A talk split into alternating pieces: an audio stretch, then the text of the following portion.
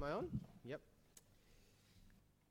Well, I've got a question for you. Um, have a think about this question. What are the things that you do, or the habits and hobbies that you have, or maybe it's your taste in music or movies or food that others would regard as a little bit unique, to put it nicely, or just outright stupid or embarrassing, to put it not so nicely? What, what, basically, what are your quirks? Like, what is it for you? We don't have time for you to share, although I'd love to hear some of these. Like, like do you clip your toenails in bed? Do you, do you chew your toenails? Do you, do you like Justin Bieber? I mean, like, I found a bunch of um, memes on the internet basically with the line, don't judge me. Because these are the kind of things, right? Everything in our, there's things in our lives we want to say to people, this is what I do, just don't judge me. All right, look, have, have a look at some of these. That's pretty much me every day. Um, don't judge me, it's Sunday. I love my little pony, don't judge me. I know there are guys here who like my little pony, okay? It's all right, not judging you, not judging you. Don't judge me, it's cheat day. Um, this is if you like, you know, have your diet and there's things called cheat days. I don't know. I've heard. I don't do these things. Um, how about this one? Wear pajamas all day. Showers at 10 p.m. Changes into new pajamas. Don't judge me. I know some of you guys here. And then my own personal one. I'm going to show it to you. It's a moment of great vulnerability. Okay? So please don't judge me. I just thought I'd drag other people through the mud too, you know? Whatevs. Um, now, what I've shared there, or what, what you thought about, are probably not too serious, okay? So you like the Spice Girls, whatever. But you know what? There are more serious differences that we can all think of, can't, can't we? Where criticism and judgment and conflict actually hurt. They actually divide us. And some of these are actually with Christian brothers and sisters in the church, maybe in this church. Some of these really affect the way we treat each other. Some of these have created hurts that maybe you are still carrying around with you today. Now, we're going to cover about a chapter and a half of Romans at this point, but it deals with really just one issue, one hot issue that was in their day that will help speak into our situations. I'm going to pray and then we'll get into it. Let's pray. Father God, help us as we've read already, also from the gospel reading, help us to know what it means to truly love. And on these issues, help us not to be judgmental, critical, not to hurt and gossip and divide. We pray that we might be a body that displays the love of Christ when it comes to these issues. In Jesus' name, amen. Uh, follow on your outlines on the center page you got when you came in.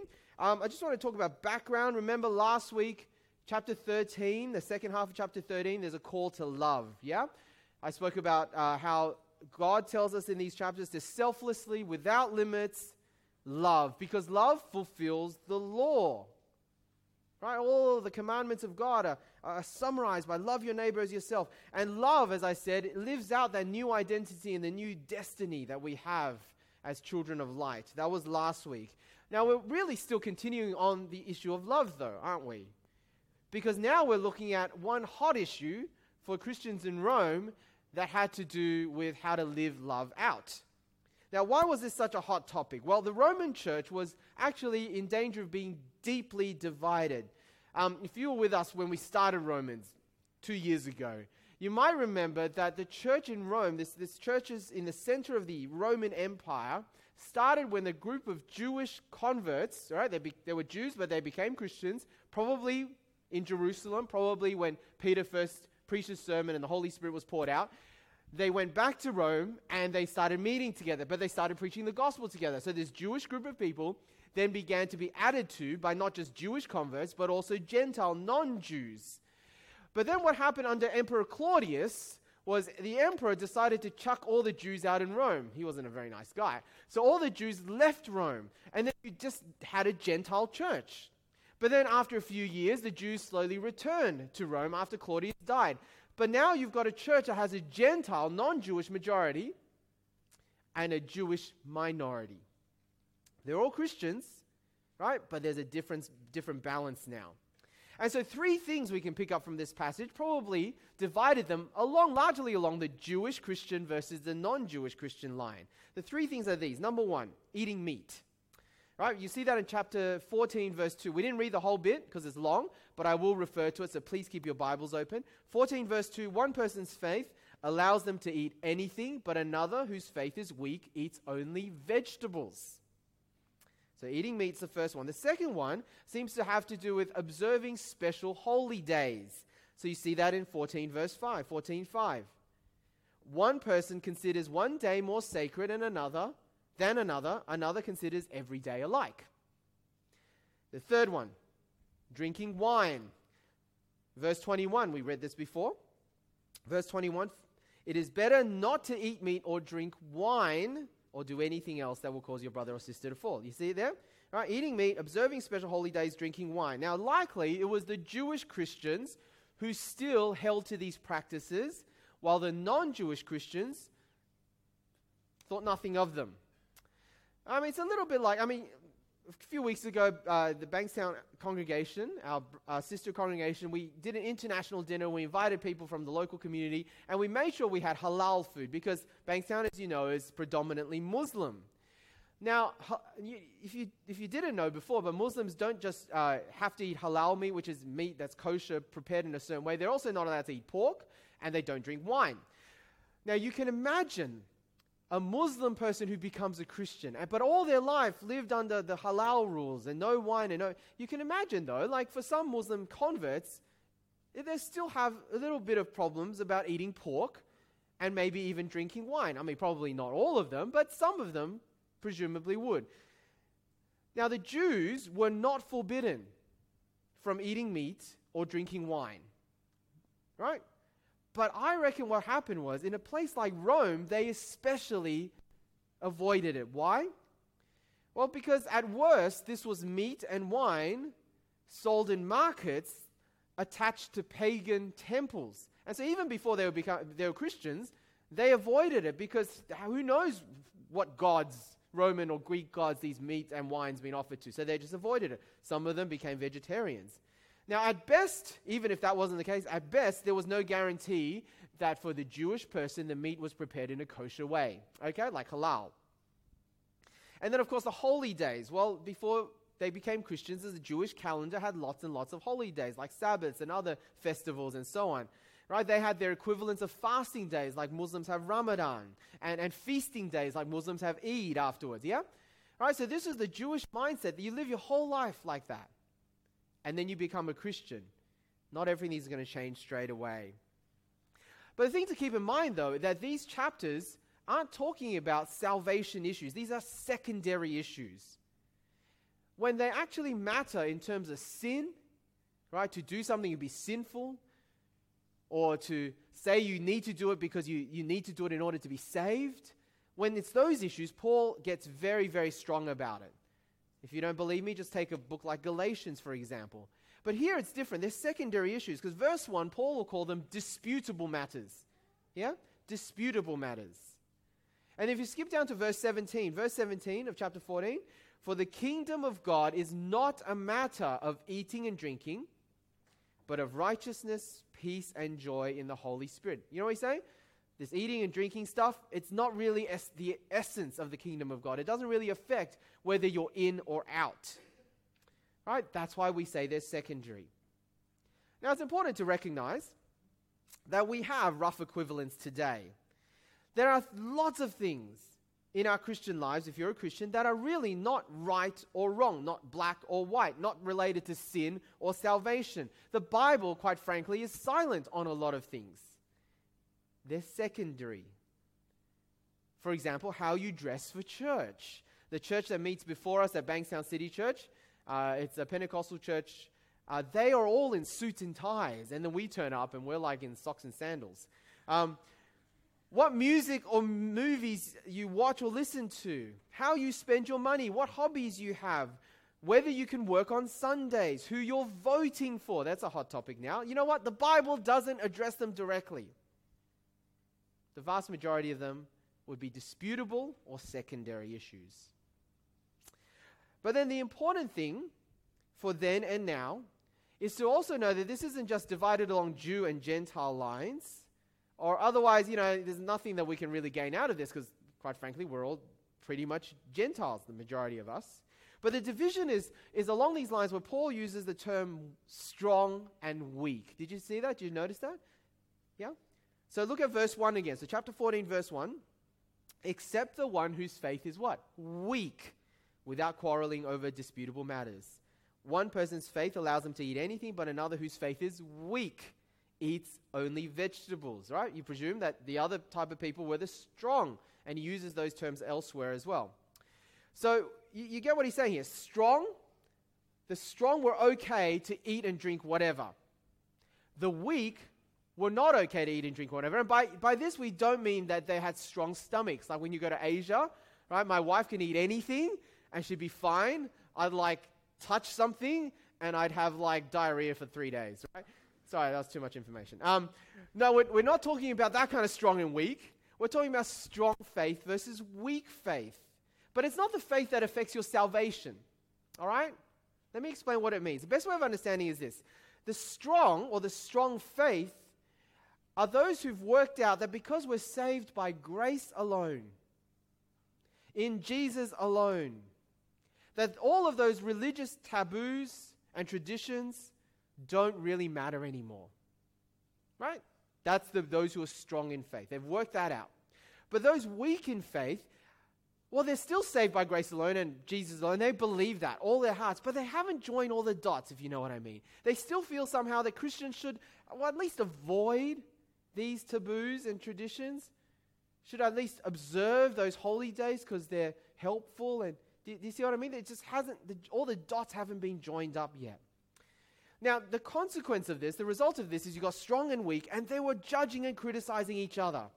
So you can imagine what kind of dialogue they were having. The strong would be saying to the weak, You guys are not living in the freedom that Christ brings. Don't you know we're saved by grace? These things don't matter anymore? Right? And they were judging them. But it goes the other way because the weak, you imagine, were saying to the strong, You guys are compromising your faith. Don't you know that you're eating and drinking stuff that might have been offered to idols? Yeah? This is what might have been going on. Now, again, I want to say we do have equivalents, right? It's probably not along the lines of food and meat and, you know, all that kind of stuff. But let me ask you whether you think it's okay for Christians to, for example, watch Game of Thrones. Do you think it's okay for Christians to smoke? Get a tattoo. Vote for the Greens. Bake a wedding cake for a gay couple. Or one day, if gay marriage happens, to attend a friend's gay wedding. Is it okay for a Christian to attend? To own a gun, a licensed gun.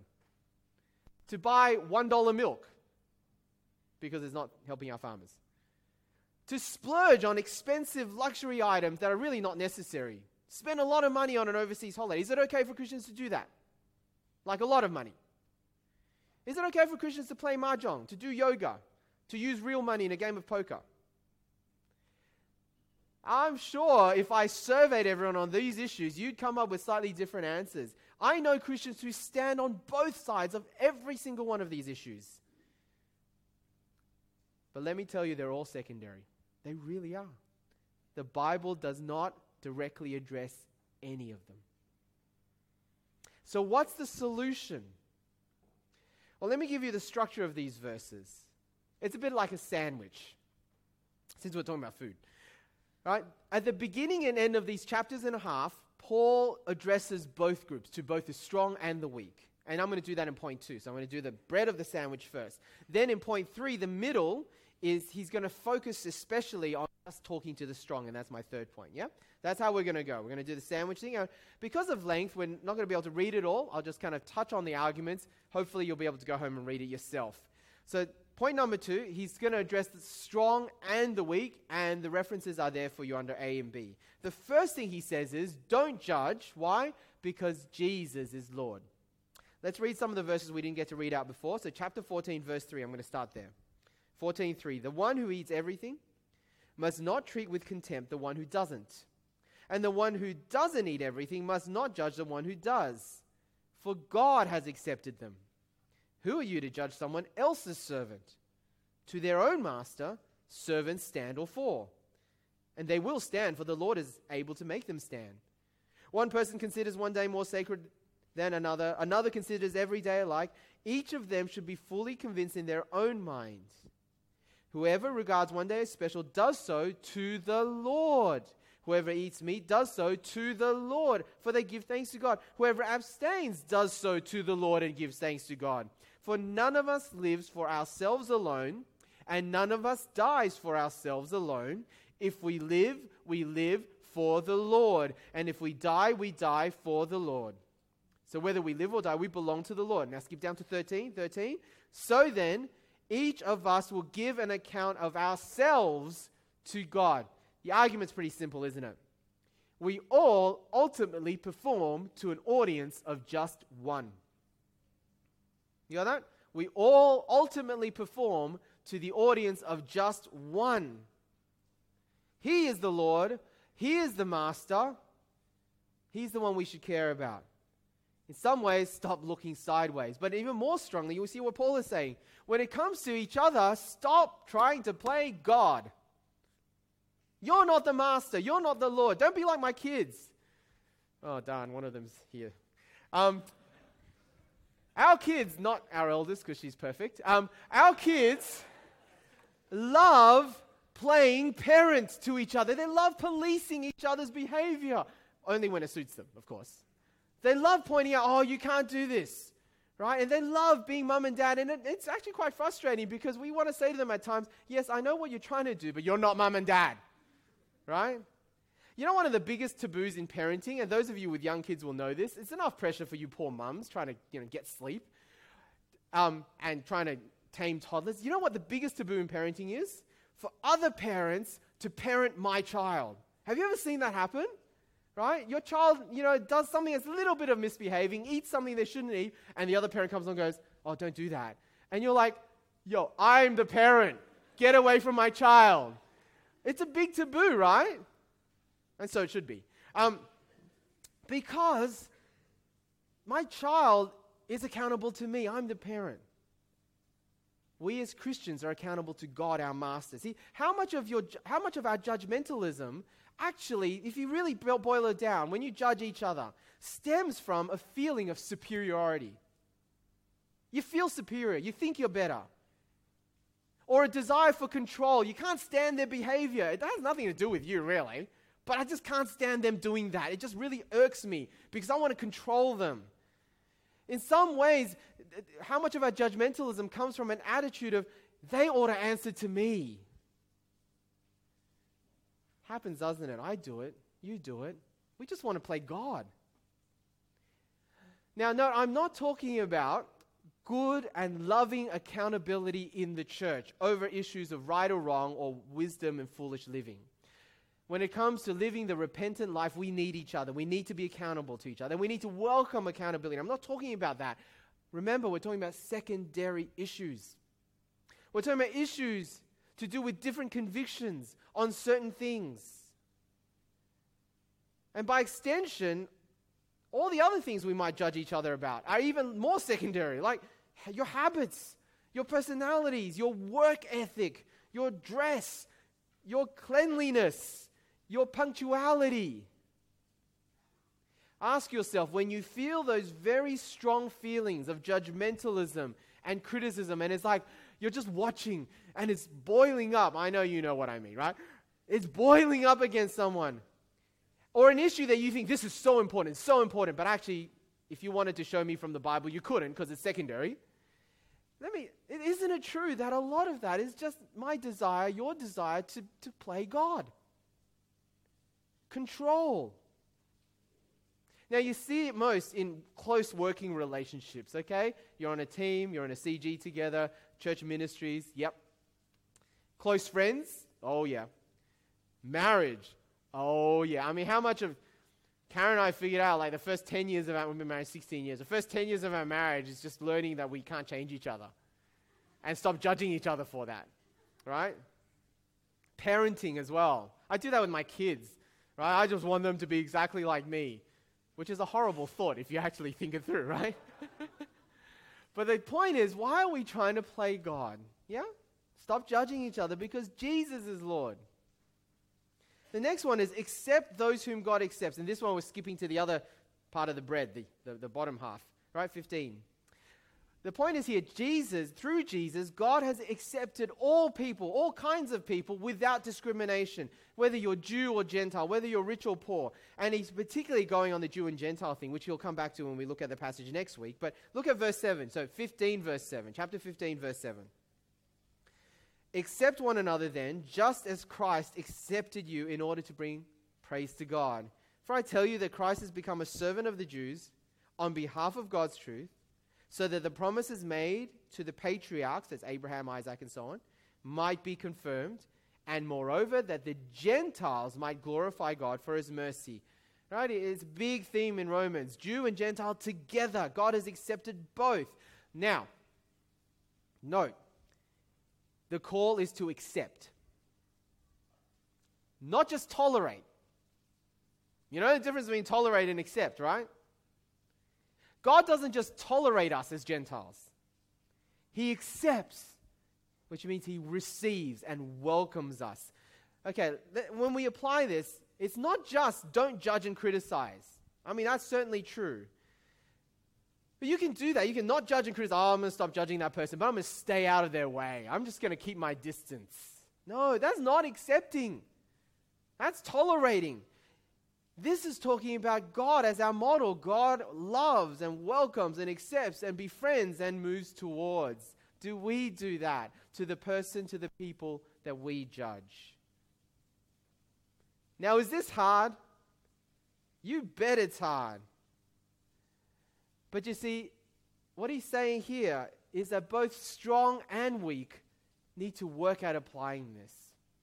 Right? Whichever side of the fence on these disputable matters you sit, you need to apply this.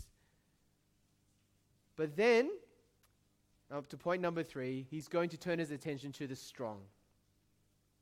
Now, I just need you to know, and you probably know already, Paul actually sides with the strong. He's actually one of the strong. You see that in verse 14, right? That's chapter 14, verse 14. He says, I am convinced, being fully persuaded in the Lord Jesus, that nothing is unclean in itself. And essentially, he's saying, like the strong, because of Jesus, everything is clean. Right? No need to avoid meat or, or wine or observe special holy days. Now, if he sides with the strong, and he knows that this is true, you'll note Paul doesn't do what we will often do, what I would like to do. And those of you who know stuff, I realize some of you love reading theology and you know, you know what the five points of Calvinism is. You maybe have acted, added your sixth point just for the sake of it. Um, and you know more than other people. What do you do with your knowledge? If you're like me, you like to not just flaunt it, you like to crush those without the knowledge. I mean, you don't crush them, you just do it nicely on Facebook, right? They write something about, you know, blah, blah, blah, blah, blah, infant baptism, and you're, oh, I've got something to say about that. And you just go for the jugular. I mean, that's what Paul could have done, yeah? He knows a lot. I mean, he's an apostle. He's got the authority and the knowledge to crush the weak case and show how weak the weak case is. But he doesn't do that, does he? What does he do? He says, the onus, the emphasis is on the strong to accommodate and care for the weak.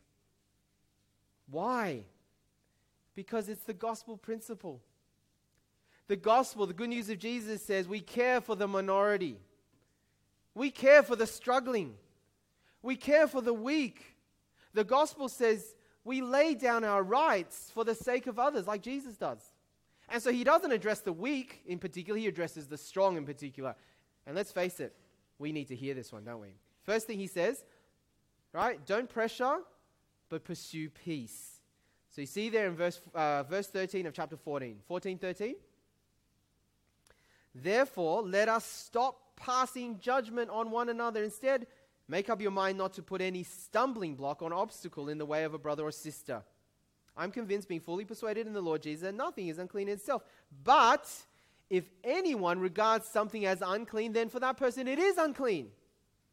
If your brother or sister is distressed because of what you eat, you're no longer acting in love. Now, this is really important. What does it mean that he, they're distressed? Is it just that they see you eating it? No, I think it's more than that. I think it has to do with peer pressure. That they'll be distressed because they see you doing it, and you, with your knowledge, because you're the strong, pressure them to do it, and so they do it, even though it goes against their conscience. That's the stumbling block. That's causing them to sin. Now, the act itself is not sinful. Remember, it's okay to eat meat, it's okay to drink wine, it's okay not to observe holy days. But if they're acting against their conscience, it then becomes sin. See, verse 23, did you notice this verse? I think this is what he means. Verse 23, he says, Anything that does not come from faith is sin. If you're acting against your conscience, not out of conviction, even if your faith is weak, if you're acting against it, it is sin. Now, there is the same logic in another book of the Bible called 1 Corinthians in chapter 8. It's not exactly the same situation because there it's predominantly a, Jew, uh, a Gentile church. So it's not so much a Jew Gentile question, but whether or not believers should eat meat sacrificed to idols. So they may have had some overlap with Romans, but it was more specific. Let me show you some of the verses from 1 Corinthians. You don't have to turn to it because I've got it on the overhead. Have a look there. He says, So then, about eating food sacrificed to idols, we know that an idol is nothing at all in the world and that there is no God but one, but not everyone possesses this knowledge. Some people are still so accustomed to idols that when they eat sacrificial foods, they think of it as having been sacrificed to a God. And since their conscience is weak, it is defiled. Next bit. Be careful, however, that the exercise of your rights does not become a stumbling block to the weak. For if someone with a weak conscience sees you with all your knowledge eating in an idol's temple, won't that be person be emboldened to eat what is sacrificed to idols? So this weak brother or sister for whom Christ died is destroyed by your knowledge. He puts it in pretty stark terms, doesn't it? Now, why is the conscience so important? Because I just made the point. If you're acting against your conscience, it is sin for you, even if that thing itself is not sin. Let me take a quick but important tangent and talk about conscience. In the Bible, your conscience does not equal the Holy Spirit or God's law. Because all people have a conscience, not just Christians. The conscience doesn't directly tell you what's right. Right? We think that conscience is like Jiminy Cricket and Pinocchio, if you're old. Um, you know, he tells you what's right and he tells you what's wrong. Actually, if you look at the Bible, the conscience is more about an awareness of what's wrong more than just telling you what's right. It, it doesn't f- do the whole shebang, okay? Right? It's more of an awareness about what's wrong and everyone has it and it's not absolute. Because the conscience can be shaped by human standards. I mean, just here, right? The conscience can be weakened. You're feeling guilty about eating or drinking things that you're not supposed to feel guilty about. Right? You're actually shaped not by God's law at this point, but by human standards. And that's why in the Bible, the conscience can be seared. In other words, you can dull your conscience so much it's like you don't have one. It's in 1 Timothy 4.2 if you want the reference. 1 Timothy 4.2. Your conscience can be corrupted, says Titus 1.15. Titus 1.15, right? It can be shaped in a bad way. I mean, just give you an example. If you're not a Christian, and that may be some of you here today, um, most of my non Christian friends, no, almost all of my non Christian friends feel absolutely no guilt about sex before marriage. And why should they? Because the conscience, their conscience, will be shaped by our world. And our world says there's nothing wrong with that, yeah? So here's the thing if the conscience does not equal God's voice or the Holy Spirit or God's law, then why is it important? You might think, well, it's not important for the Christian at all. Well, it's because the conscience is the first line of defense. So we found out in recent times how important your gut bacteria is. You guys know about this? Like, you know, drinking Yakult and eating yogurt, and it's supposed to be, you know, don't deplete your gut bacteria because supposedly your gut bacteria, and please don't correct me if you're a doctor because I'm just going to speak out of line here. Um, your gut bacteria is responsible to help keep your general immunity and your metabolism and general health and a whole lot of stuff that we probably don't even know about, know about, right? Your gut bacteria, in some ways, is that first line of defense. It just keeps you generally well. And I, kind of, it's like the conscience, all right? See, for the Christian, the conscience is shaped by God's laws. For the Christian, the conscience does get shaped by God's voice. It's not equal, but God does begin to impact the conscience. His Holy Spirit changes you so that your conscience lines up with His standards. And Paul is saying, don't ever compromise this first line of defense. even if it's related to disputable matters. Just like you won't go on purpose to compromise your gut bacteria. All right? You've got other ways of defending yourself against germs in your body, but that's kind of important, right? You see what I mean? The conscience isn't everything, but it is the first line of defense. It's important. And when you act against your conscience on disputable matters and you just ignore it, your conscience can also get dimmed and dulled. And so, if you weaken it on disputable matters, what's going to happen when it needs to be strong? If you destroy your gut bacteria just through everyday bad eating or bad living or bad health, what's going to happen when a really serious sickness comes? Do you see? And that's why Paul's call is for the strong, not to pressure the weak to act against their conscience, because it's unloving and it will hurt them in the long run, even if their conscience is being shaped by something that's not exactly what God says. Do You see what I mean? So that's the first one. The second thing he says to the strong is please others for the sake of unity. Right? Please others for the sake of unity. Here we're in chapter 15 again. So skip down to chapter 15, verse 1. We who are strong ought to bear with the failings of the weak and not to please ourselves. Each one of us should please our neighbors for their good to build them up. Sort of like what we looked at last week, right? Love your neighbor as yourself. Now, of course, the ultimate example is the Lord Jesus Christ. But you'll also see a great example in the writer of Romans, the Apostle Paul. Look what he says. I'm just going to take you to another part of 1 Corinthians. Right, a chapter later, he's still on the same idea, really, in 1 Corinthians. He says this on the screen Though I am free and belong to no one, I have made myself a slave to everyone to win as many as possible. To the weak, I became weak to win the weak. I've become all things to all people so that by all possible means I might save some. I do all this for the sake of the gospel that I may share in its blessings. You see? He's a strong, but he's willing to bend as much as he needs to bend to be all things to all people, especially the weak, to please others for the sake of unity. And he talks about sharing in his blessings. Now, back to Romans 15. You want to know what sharing in his blessings, what, what is the blessing of the gospel? Well, Paul gives us a picture in verse 5, 15 verse 5. Right? This is the goal. This is what should excite you. This is worth doing it for. Verse 5 May the God who gives endurance and encouragement give you the same attitude of mind toward each other that Christ Jesus had. And verse 6 So that with one mind and one voice you may glorify the God and Father of our Lord Jesus Christ. It's meant to be a great picture, and you, we should long for this united praise. Jew, Gentile, rich, poor, strong, weak, no matter who you are, you're all praising God together. The very thing that gives God such a big smile on his face. See, for Paul, that's worth it. That's worth giving up his rights for. So as I finish, I want to ask how much is it worth to you? How much is unity worth to you? Because that's the biggest challenge for all of us. How much do you actually care about church unity? chapter 14, verse 19. He says, Let us therefore make every effort. Make every effort to do what leads to peace and mutual edification. Edification means to build each other up. Do not destroy the work of God for the sake of food. All food is clean, but it's wrong for a person to eat anything that causes someone else to stumble. It's better not to eat meat or drink wine or do anything else that will cause your brother or sister to fall. So, my question is, friends, do you make every effort? What is church unity worth to you? Is it worth you laying down your rights for someone else?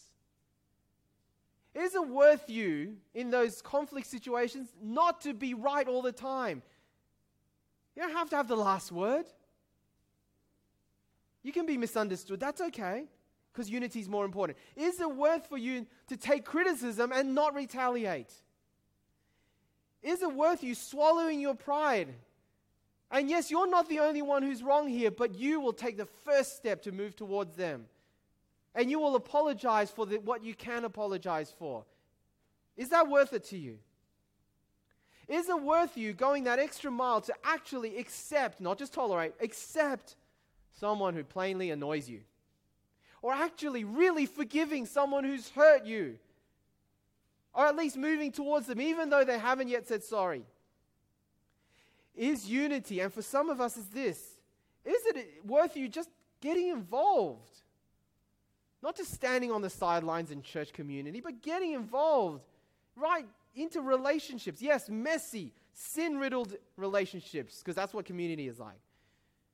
Even though it's easy for you to stand at the edges, come, leave straight after church, not to get to know anyone. I know it's a bit of self protection involved, I know.